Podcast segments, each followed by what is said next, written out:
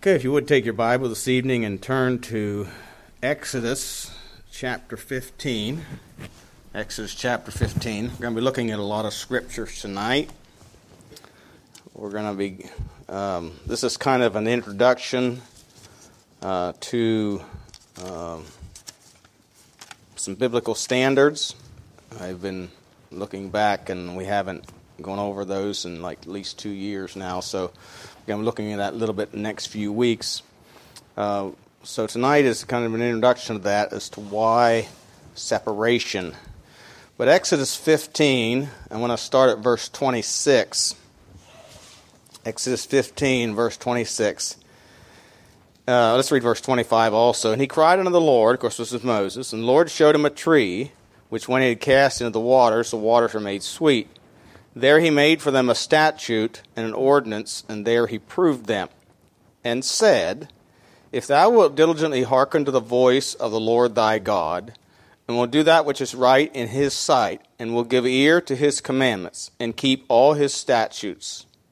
Notice, I will put none of these diseases upon thee, which I brought upon the Egyptians, for I am the Lord that healeth thee. Uh, Go to chapter 19 and verse 5. Chapter 19, verse 5. Now, therefore, if ye will obey my voice indeed, and keep a covenant, my covenant, then ye shall be a peculiar treasure unto me above all people, for all the earth is mine. And ye shall be unto me a kingdom of priests and an holy nation. These are the words which thou shalt speak unto the children of Israel. And then uh, Deuteronomy 14. Well, look at Deuteronomy 7 first. There's Deuteronomy 7.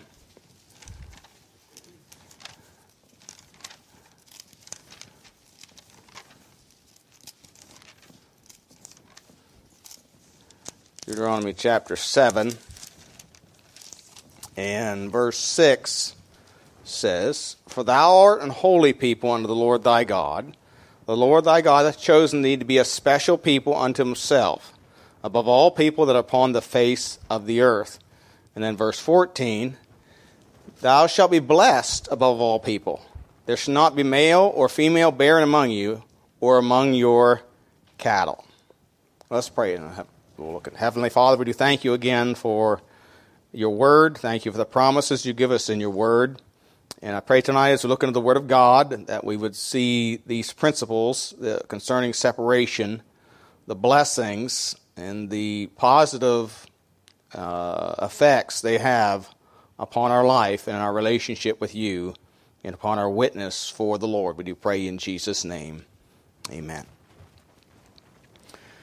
You know, when the, word separation comes up uh, in Christendom, quote unquote, today, you know, uh, questions like, okay, what do I have to give up? Oh, you mean I have to dress like that? Or I can't go there? Or, you know, or that's all negative. That's all negative. You know, I've heard that many times. Well, that's all, that's negative. But we have forgotten that there's a positive side to separation. Just as there's a positive side to you correcting your children, is there not? Correct thy son, and he shall give thee what? Rest. He shall give delight to thy soul. That's, that's positive. Now, the child thinks it's negative. The child thinks it's negative. But you know, if the child receives that correction, you know what he's going to do? Or she's going to do? They're going to grow up and they're going to do the same thing to their children. You know why? Because they learned the benefit of that correction. They learned the benefit of that expectation that was placed upon them. And the same is true with separation when we come to the Bible and with our relationship with the Lord. There are great blessings. Now, this, this study tonight is not original with me. Uh, it was actually sent to me about 20 some years ago by Pastor Doug Hammett, actually. Um, and it's just, he just, some things he printed out. But anyway, uh, so, so I'm going to use it, of course, and give credit to whom credit is due. But um, but anyway, you know, these are the things there is, there is, the point is, there is real fruit to separation. And, you know, when a person's reaction to this subject, their reaction to this reveals where their heart is. It's not a do or don't do issue. The issue is do I have a heart to please God? And so we'll see that tonight. But I want to notice several things. Uh, the three, this is divided into three parts the purpose for separation. First of all, the purpose of separation. We're going to look at the nation of Israel, the church, and individual believers. All three of those things. And it says the same things concerning separation about all three. And we'll see that. So, so here in, in, in uh, we looked in Exodus chapter 19, verse 5, and here in Deuteronomy, that God promised a blessing upon the nation of Israel because they would be peculiar to Him and holy to Him. Those are the two words that appear in many of those passages. In fact, in Deuteronomy chapter 26, again in verses 18 and 19, this was something the Lord spoke quite often concerning the nation of Israel in Deuteronomy 26, verse 18 and 19, it says, And the Lord hath avouched thee this day to be his peculiar people, as he hath promised thee, and that thou shouldest keep all his commandments, to make thee high above all nations, which he hath made in praise and in name and in honor, that thou mayest be an holy people unto the Lord thy God, as he hath spoken. Now, the last in, uh, I think it was Exodus 19, he used the word you will be a special people. And that's really sort of the idea of peculiar. It doesn't mean, you know, the world, when the world uses that word peculiar nowadays, they think, well, he's just a little bit weird, you know, he's just not, he's just a, you know, a sandwich shy of a happy meal and, you know, a piece of bread side of a sandwich or, you know, his elevator doesn't go all the way to the top. You know, he's just a little weird. He's peculiar. That's how the world uses the word peculiar. But that's not what it means in the Bible. It means a special or exclusive to one or appropriate. And of course, the word holy is used here in these verses also, two words particular. And you know, uh, it, it means separate or set apart or consecrated. You know, this building has been consecrated or set apart for the worship of God. That's, that's the purpose of this meeting house. Uh, this isn't the church. This is just the meeting house where the church meets. And so the, the, this is what the Lord says about the nation of Israel. And there's a purpose that God has had in setting Israel apart from all the nations of the world. And that's found in Isaiah 42, 6 and 7. Isaiah 42, verses 6 and 7. Isaiah 42, verses 6 and 7. I, the Lord, have called thee in righteousness, and will hold thine hand, and will keep thee and give thee for a covenant of the people, for a light to the Gentiles, to open the blind eyes, to bring out the prisoners from the prison, and them that sit in darkness out of the prison house. You see, the nation of Israel wasn't just somebody God randomly chose so that he could, they could be his favorites in the world. No, they had a special purpose. You know, they had a, you know, along with that calling of the nation of Israel, there was a responsibility. Just as, as along with us being the children of God, there is an expectation God has of us, and that's to be a witness and testimony. We'll see that. And so God had an expectation of the children of Israel. They were to be a witness to the nations around them. And, you know, there were some nations that, that made peace with Israel you know, Hiram, king of, uh, uh, was he king of Tyre? Um, you know, he, he was a lover of David. He, he, he, made, he made a lot of the things for the temple. Uh, he, he loved Solomon. He had, you know, he had, he worked with Solomon. Uh, the, the people at Lebanon worked with Israel and pre- helping prepare uh, cedars for, for the uh, temple and for Solomon's house. You know, there were some Gentiles that came to know God through the nation of Israel. The Queen of Sheba came from Ethiopia. Uh, so, so this was the purpose of the nation of Israel was to be a witness to the nations around them. You know, the sad thing is, they didn't, instead of, and that's why God told them, when you go into the Canaan land, I want you to destroy. I want you to destroy all the nations that are there. And he said, destroy their images. That's their pictures. Now, God isn't against pictures. But these pictures weren't just any kind of pictures, they were immoral pictures. That, those nations of Canaan were given over to immorality. Read Leviticus chapters 18 and 19. You'll see all kinds of immorality that's, that's stated there. And that was what, why they were to destroy those nations and destroy their pictures. It was, it, was, it was sort of like the city of Pompeii in the Roman Empire that a volcano destroyed. They had, they had graffiti, immoral pictures on the walls. And you know, the, the nation of Israel did not destroy them, and, and, and we know what happened. You know what they started doing? Making pictures. You come to Ezekiel chapter 8. I read this to the young men this morning. In Ezekiel chapter 8, God tells Ezekiel to go to the temple and go through the wall and through the hole in a wall into the temple. There's these, these, these eh, there are abominable imaginations portrayed on the wall. This was in the temple. And this is, this is why God brought judgment upon the nation of Israel. And so, so he, they were to be a peculiar and a holy people. They were to be a light to the Gentiles. Israel was a peculiar people for the purpose of reaching the Gentiles.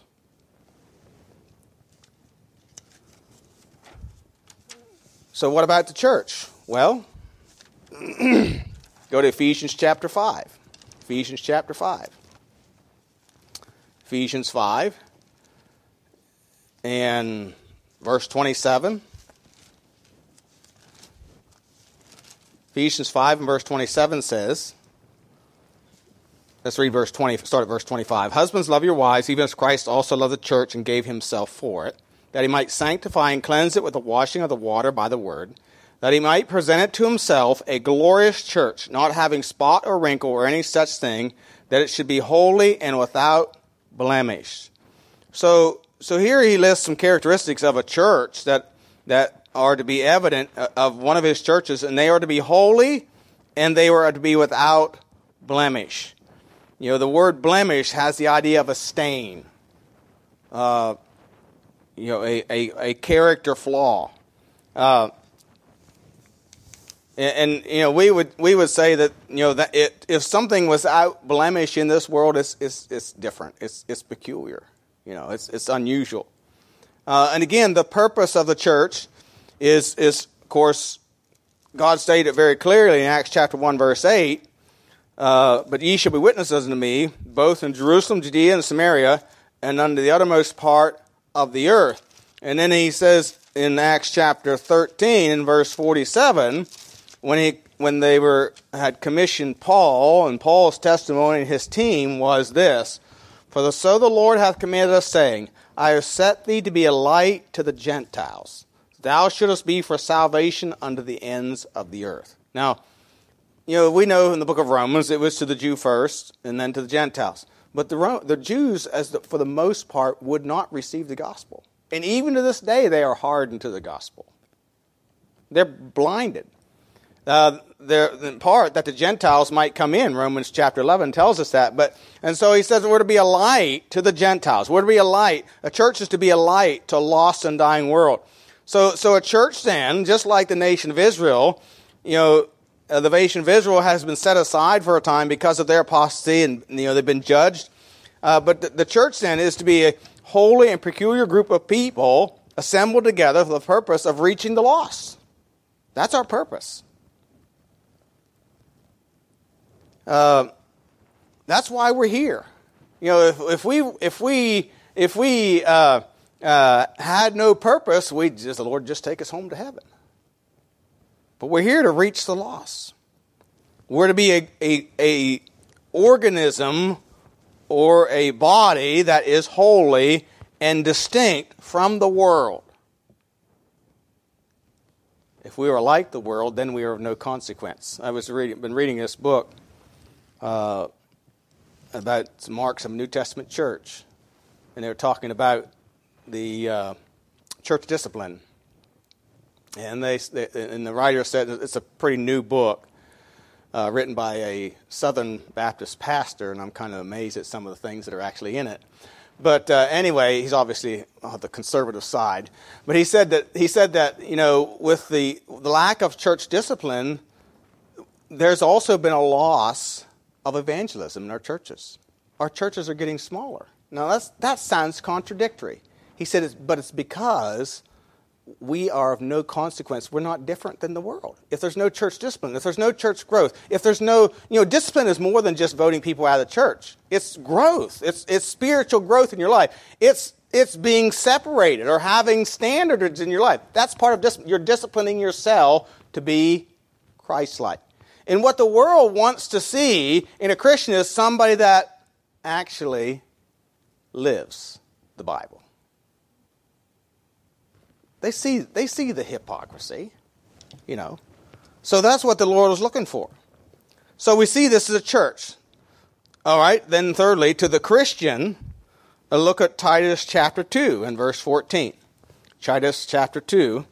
And you'll see some, some parallels, some amazing parallels here uh, with what he said about Israel and, and the church and, and, and um, to each Christ, us as individual Christians.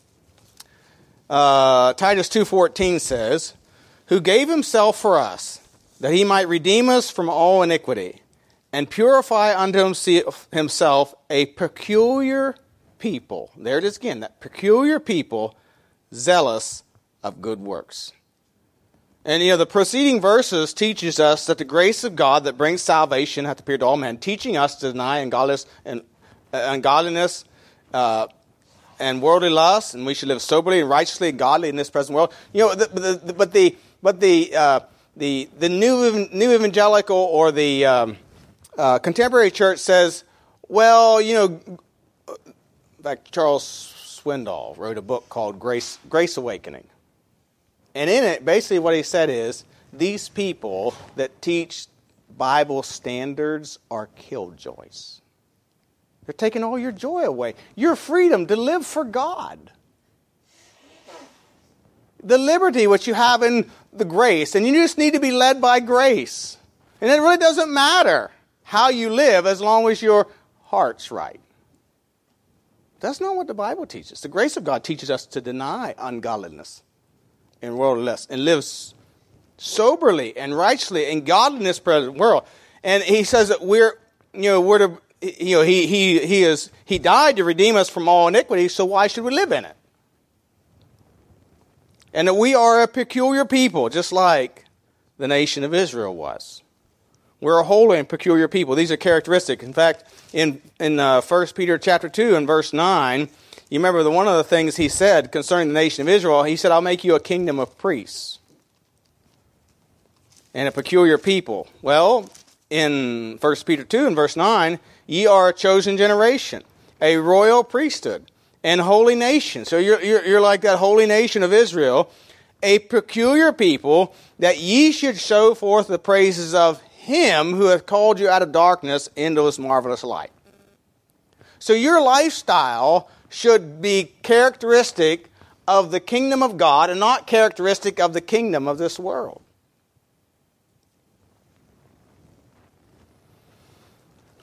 So, again, our purpose is, Matthew 5 16 says, to let your light shine before men.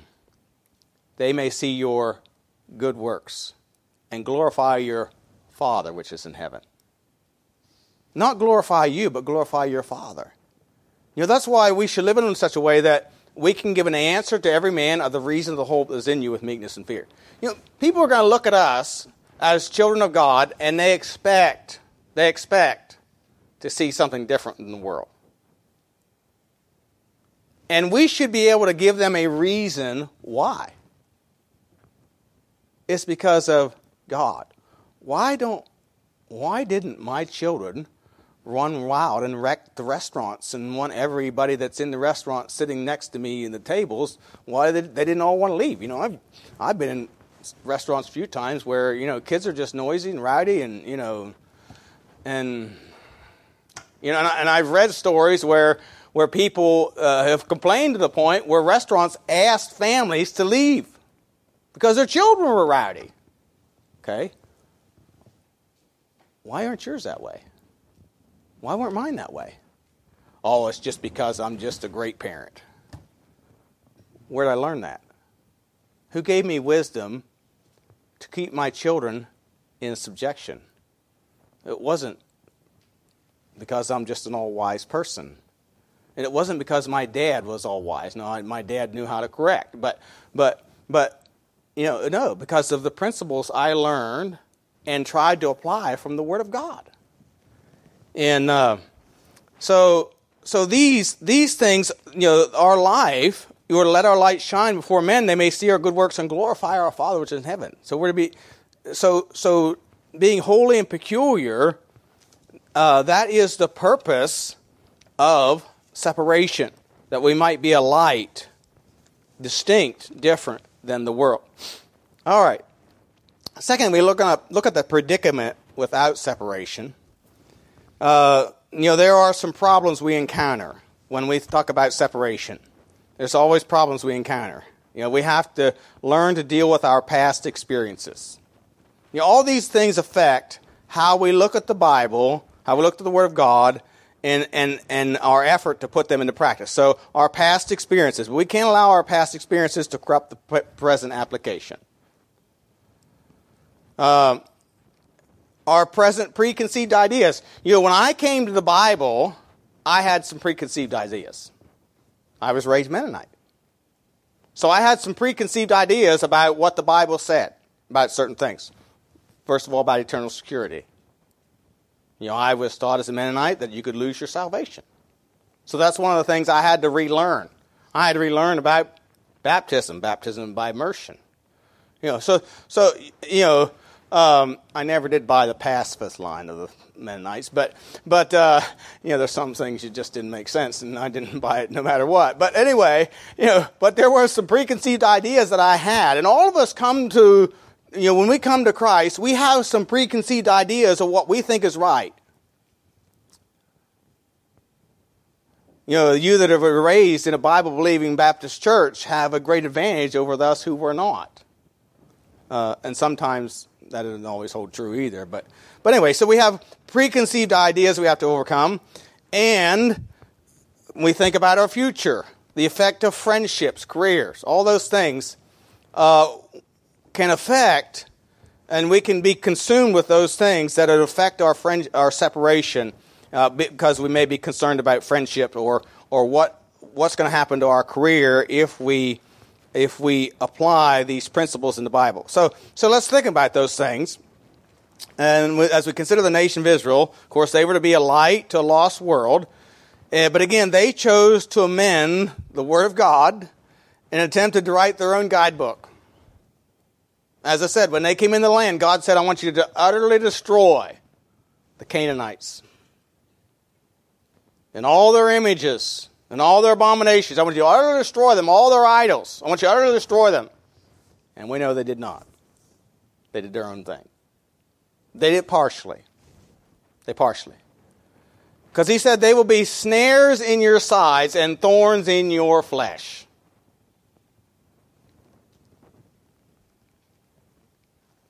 And that is what happened. Why? Because they did not obey. They really wrote their own book they set a guy, they set aside, they, you know, they made these decisions based on their own preconceived ideas and preferences. Oh, after all, we lived in Egypt with it. Yeah, they lived in Egypt with it. They were slaves there. Well, look at Malachi chapter 2 in verse uh, 8. Malachi 2 and verse 8. This is God's commentary on how they departed and how they wrote their own book, so to speak. Malachi 2 and verse 8.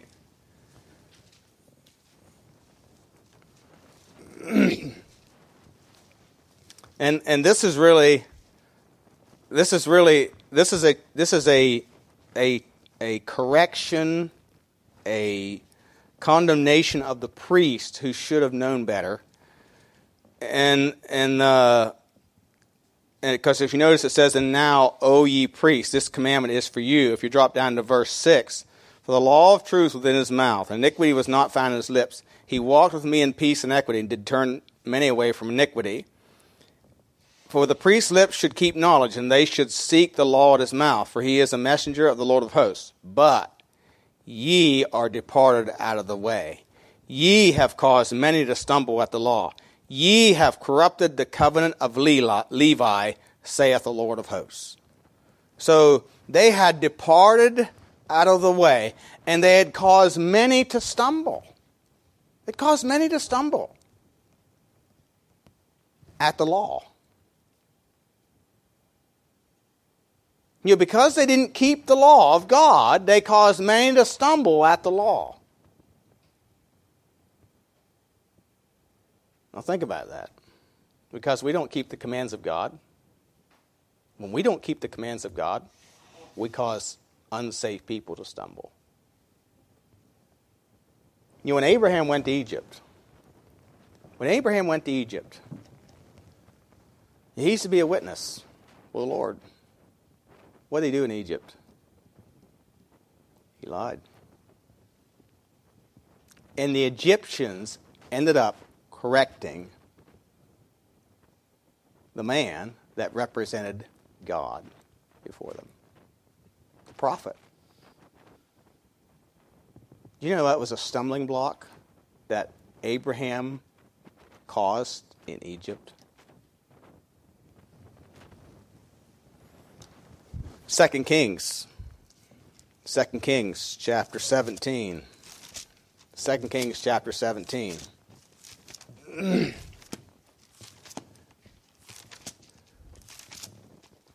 Second Kings 17 and verse 15 says, And they rejected his statutes and his covenant that he made with their fathers, and his testimonies which he testified against them, and they followed vanity and became vain went after the heathen that were round about them, concerning whom the Lord had charged them that they should not do like them. So again, they rejected God's commandments, and they did what they were to, told not to do. They were told not to be like the world around them, but they imitated the world. God and God rejected them. They were, and, and really, what it comes to is they were no longer usable. Notice verse 18. Therefore the Lord was very angry with Israel and removed them out of his sight. There was none left but the tribe of Judah only. this is, of course, talking about the northern kingdom. You know, and, and when, the, when the, the nation of Israel split, and Rehoboam, not Rehoboam, Jeroboam took the northern, the, the ten tribes, and Rehoboam was left with two. Of course, Jeroboam instituted his own form of worship. He built, he built uh, high places in Dan and one in Bethel, and he had uh, appointed priests of the lowest of the people, and he, and he sacrificed there on those altars, and, and that, was, that was in rejection of what God had commanded. They did just like the world around them. And so God rejected them. He couldn't use them. They no longer represented him. They no longer held to the law that God had commanded, to the worship that He had set up. So there was only one alternative. When, when that happens, whether it's a nation of Israel or a church or a person, God can't use them. God can't use them.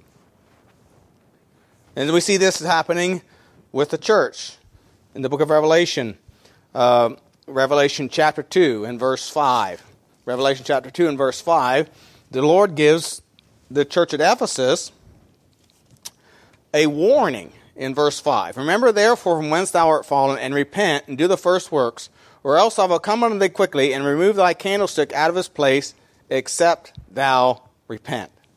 Now, the idea here is the Lord's going to remove his presence from the church if they do not repent.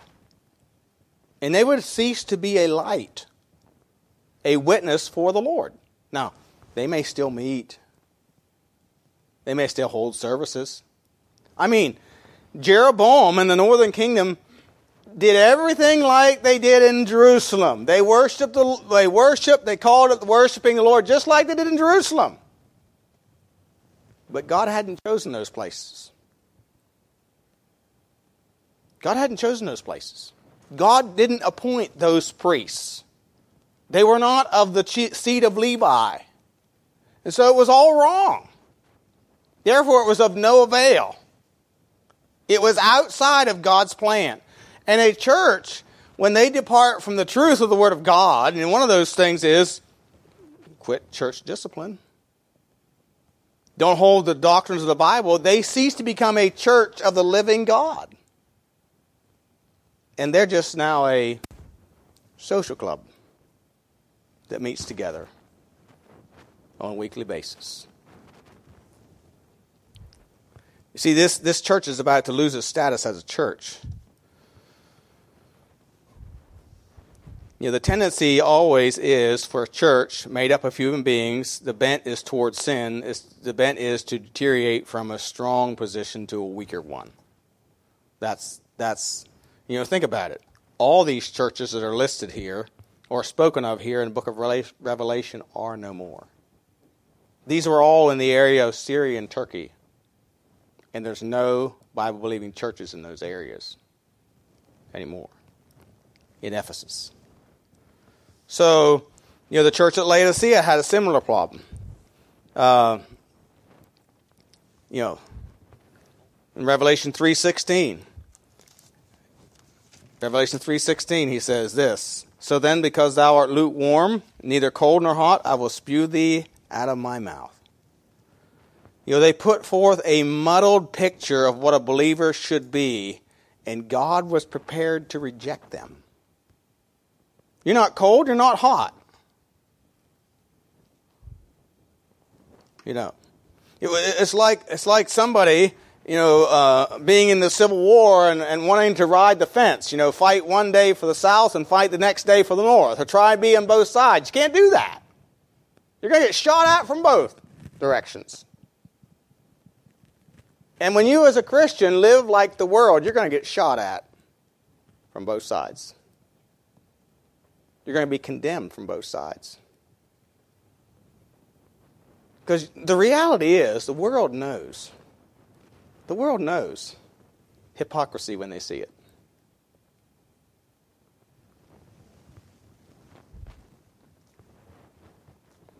I remember when I went to Maine, and you know, this is a church that had all sorts of problems. I mean, all sorts of problems. The former pastor, two before me, there was another one that was there a year and a half between me and this first guy had been there 14 years. So they got into financial difficulties. So he he uh, started a trucking business and put it under the name of the church. And men in the church drove these trucks. So they had a garage there. They had, had a bus ministry at one day, one time. So they had a garage there, and there's there's this there's this equipment down in this garage. There was a great big, you know, big air compressor. It was about this long, floor model, about this long, about that big around. The tank was on it. Had a big motor compressor on it, and you know the church had some debt, operating debt, uh, there, and you know wasn't making wasn't making gains on the debt. And so I went down to that garage and I started looking around. Okay, let's sell this, let's sell this, let's sell this, let's sell this. And so one of the men in the church said, Well, I know somebody that uh, might, the farm up the road might be interested in that air compressor. And I said, Well, let's decide on a price and, and go see him. So he came down. One of the men from the farm came down. These are unsaved men. And, uh, and I went down to the garage, and one, the, one of the men there uh, arranged the sale was there as well, and we just talked a little bit, and the guy's name was Scott, and Scott said, "So you're going to get back to being a church again?" See, he knew. The world knows. The world knows what a church is supposed to be, even if they don't agree with it. And the world has no respect for a church that tries to be like the world because it's of no consequence. And as a, uh, as a Christian, you know, again, uh, as an individual testimony is also vitally important. You know, consider what God says about David, uh, David's sin in 2 Samuel chapter 12. and verse 14. 2 Samuel chapter 12 and verse 14.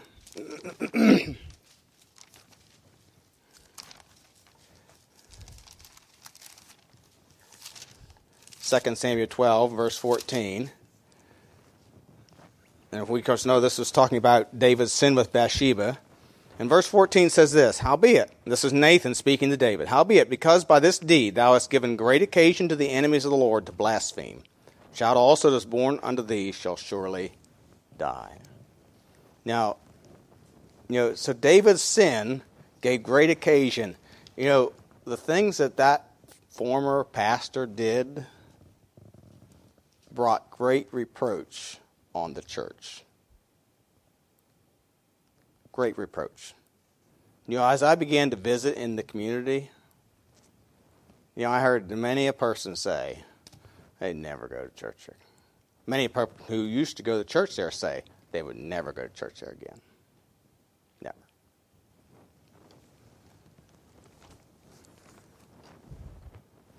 Look at Romans chapter 2. Romans chapter 2, verse 22 to 24. Romans 2, 22 to 24.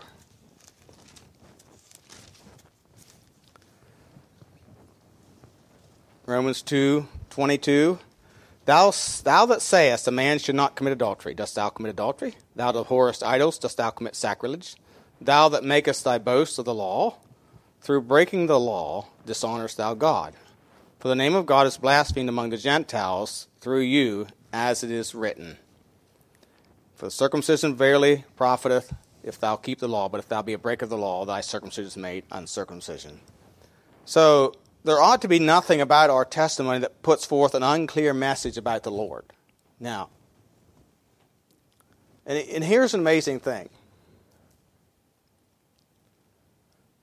And only God can do this. Okay?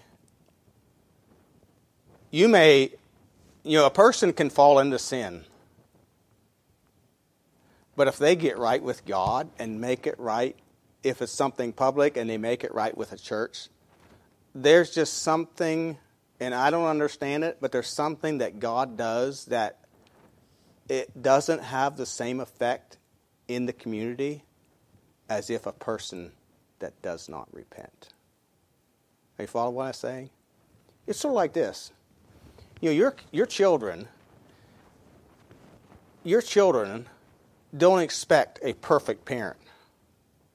But what they do expect is a parent, when, they, when, when does something wrong, admits it and apologizes. And they will, you will gain their respect by that.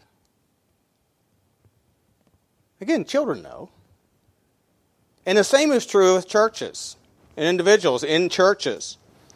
You know, if, if a, if a, you know, we, we had a situation in, in the church there in Maine of a lady, and she had to come before the church.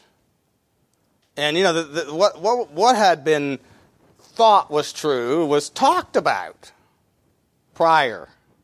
Talked about in the church, talked about in the community. You know, there was just always this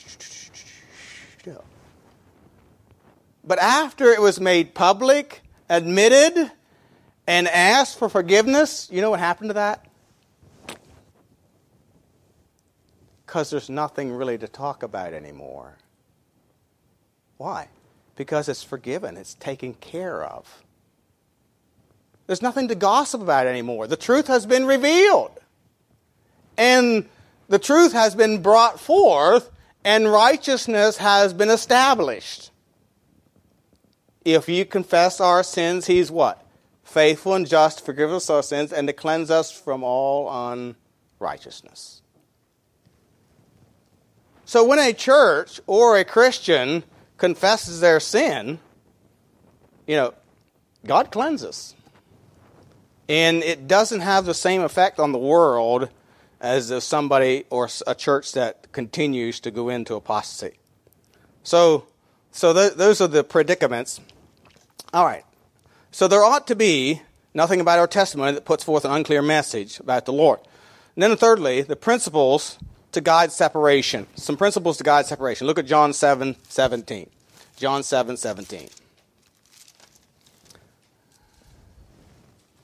John 7 17. If any man will do his will, he shall know of the doctrine, whether it be of God or whether I speak of myself.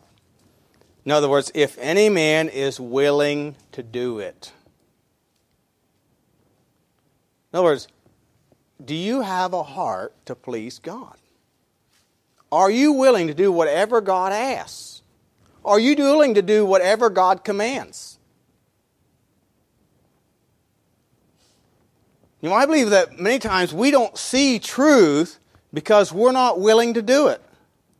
You know, I've had people say to me, well, I'm just not convicted about that. Well, they don't want to be. They don't want to be. They're not open to it. They've already decided what they're going to do about it. And you could, you could argue scripture after scripture and, and give passage after passage to why they were, their, their belief is wrong, but they've already made up their minds. So they ain't going to see it. Why? They're not willing. You know, Jesus said, If any man will do his will, he shall know of the doctrine. So the question is, Am I willing? Am I willing? That's the thing we ought to ask. Am I willing? You know, it's not a it's not about a list so we can pick and choose which ones we want to do and which ones we don't want to do. I mean, the Pharisees had their lists. In fact, in Matthew 15 8, Matthew 15 8, uh, speaking to the Pharisees, this is what Jesus said to them This people draweth nigh unto me with their mouth, and honor me with their lips, but their heart is far from me. In other words, they, you know, the Pharisees prided themselves in keeping the laws of God. They had this list. I mean, they, they, they, had, they were so list oriented, they'd added to the list that God gave.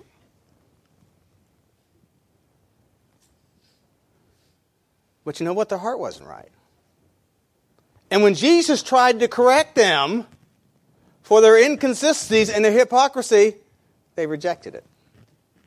I mean, the God who gave the commandments is standing in their midst,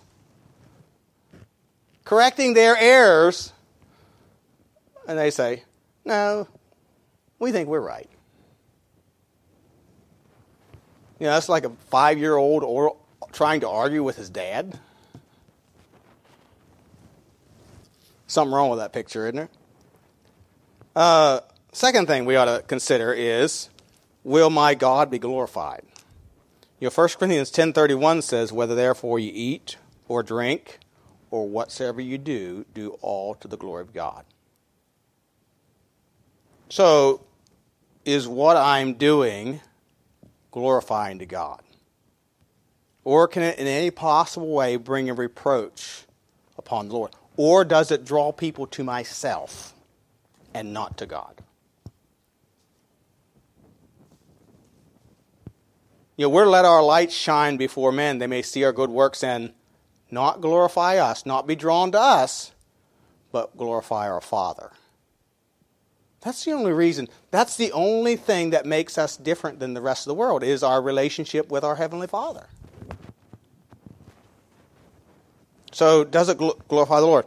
You know, Psalm 40, or 34 3 says, Oh, magnify the Lord with me, and let us exalt his name together. So does it glorify the Lord? Will the Lord will my Christian brother be edified? Okay, will it do that which encourages or builds up my fellow believers? 1 Corinthians ten twenty three. All things are lawful for me, but all things are not expedient. In other words, all things are not beneficial. There may be things that I am allowed by the law, by the command of God to do, but we have to ask ourselves the question is it beneficial to me and is it beneficial to my brother in the Lord? All things are lawful for me, but all things edify not. And there he's talking about meats and so on. So ask yourself this question Does what I'm about to do edify? Does it make the situation better or worse?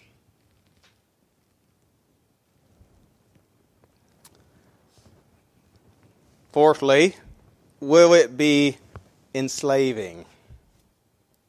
Or can I become preoccupied with it? You know, we're not to engage in enslaving, enslaving habits. 1 Corinthians 6.12 says, again, uh, I think that was the wrong verse, actually. I've got the same verse wrote down twice here. Let me look this up. 1 Corinthians 6 in verse 12. Um, the last verse was wrong. 1 Corinthians 10. 23.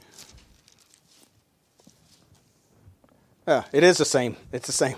Same. The verses are the same. Again, all things are lawful me, but I, but all things are not expedient. It's not the same. I'm sorry. The use of the word. Yes, it is expedient. All things are lawful for me, but I will not be brought under the power of many. So again, it has to do with myself now, not with my brother. So is it going to be something that's going to control me or bring me under its control and all right, take too much of my time? Will become a bad habit.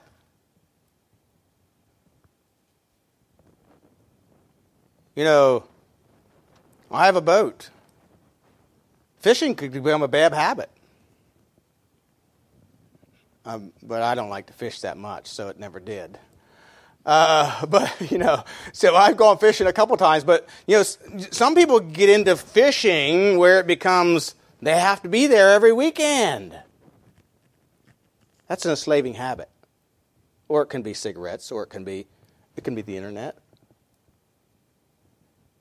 I don't think I'm not sure there's any of us don't don't have a don't have to work at not doing this too much. You know. That can be enslaving.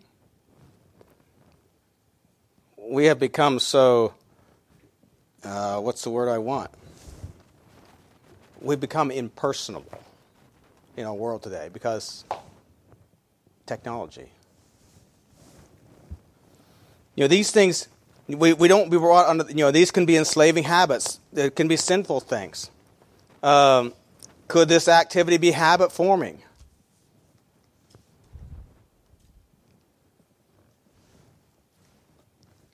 You know, and sometimes we need to remove things that, that are enslaving to us. Will this cause another to be disqualified or cause others to stumble? 1 Corinthians 8:12 But when you sin so against the brethren and wound their weak conscience you sin against Christ. Um, uh, will, it, will others be adversely affected by what I'm about to do? Uh, you know, we have to be careful.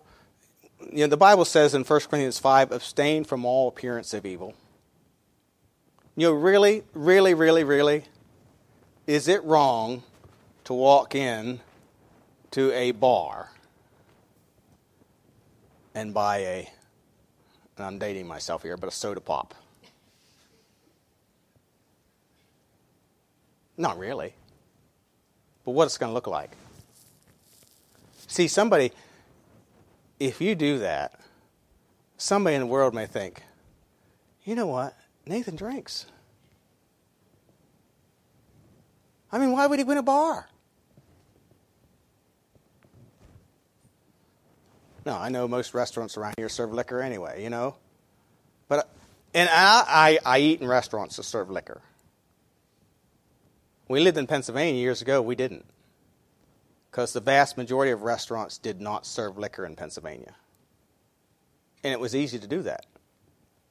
When I went to Maine, that was a whole other story. I mean, even the gas stations sold the stuff. So if you wanted to eat out, almost you had to eat in some place that sold liquor. But you know, people in Pennsylvania would look at you more. If you go into a place that sold liquor, they were suspicious. Of course, that's changed now too, but for the most part.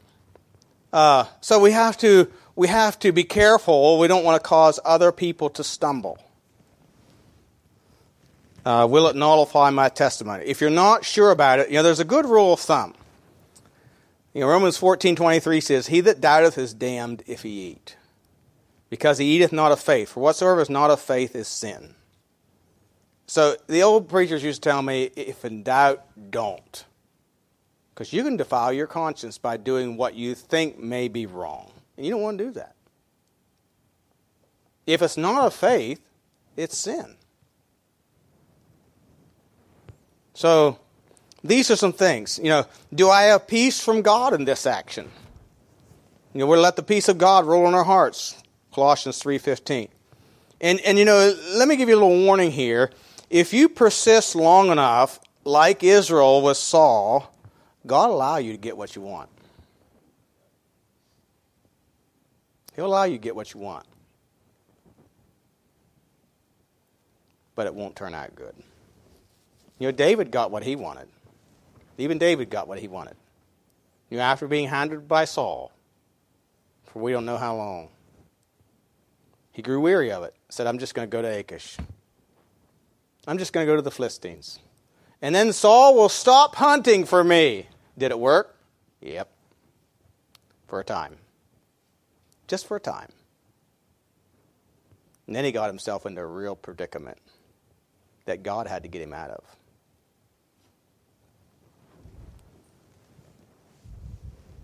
You see, separation separation are really guideposts. They're like fences. You know, we put up fences around our barn to protect our animals. Because, you know, if we let them run wild, you know, that goat I have looks, I, was, I looked out there the other morning and I thought, man, I could almost shoot her for a deer. If I let her run wild, Daniel might, you know, shoot her with the bow, with a bow at the neighbor someday, you know. Uh, no, it's for their protection. We put fences in our children's minds for their perfection, per- protection. We tell them, don't ride on the road and there's consequences if you go out on the road. What are you doing? You're putting a fence in their mind. And see, these things that God commands when He says, don't do this, you know, thou shalt not commit adultery, thou shalt not steal, He's, he's trying to put a fence in our, in our life to protect us from evil, from hurting ourselves. So that none of these diseases come upon you. That's what He told the, the, the, the children of Israel. You e- Egypt was a disease ridden place. Even their medical practices were full of disease and sickness. That's why he told the children of Israel, you know, you wash your hands. There was a series of hand washing. That was hygiene.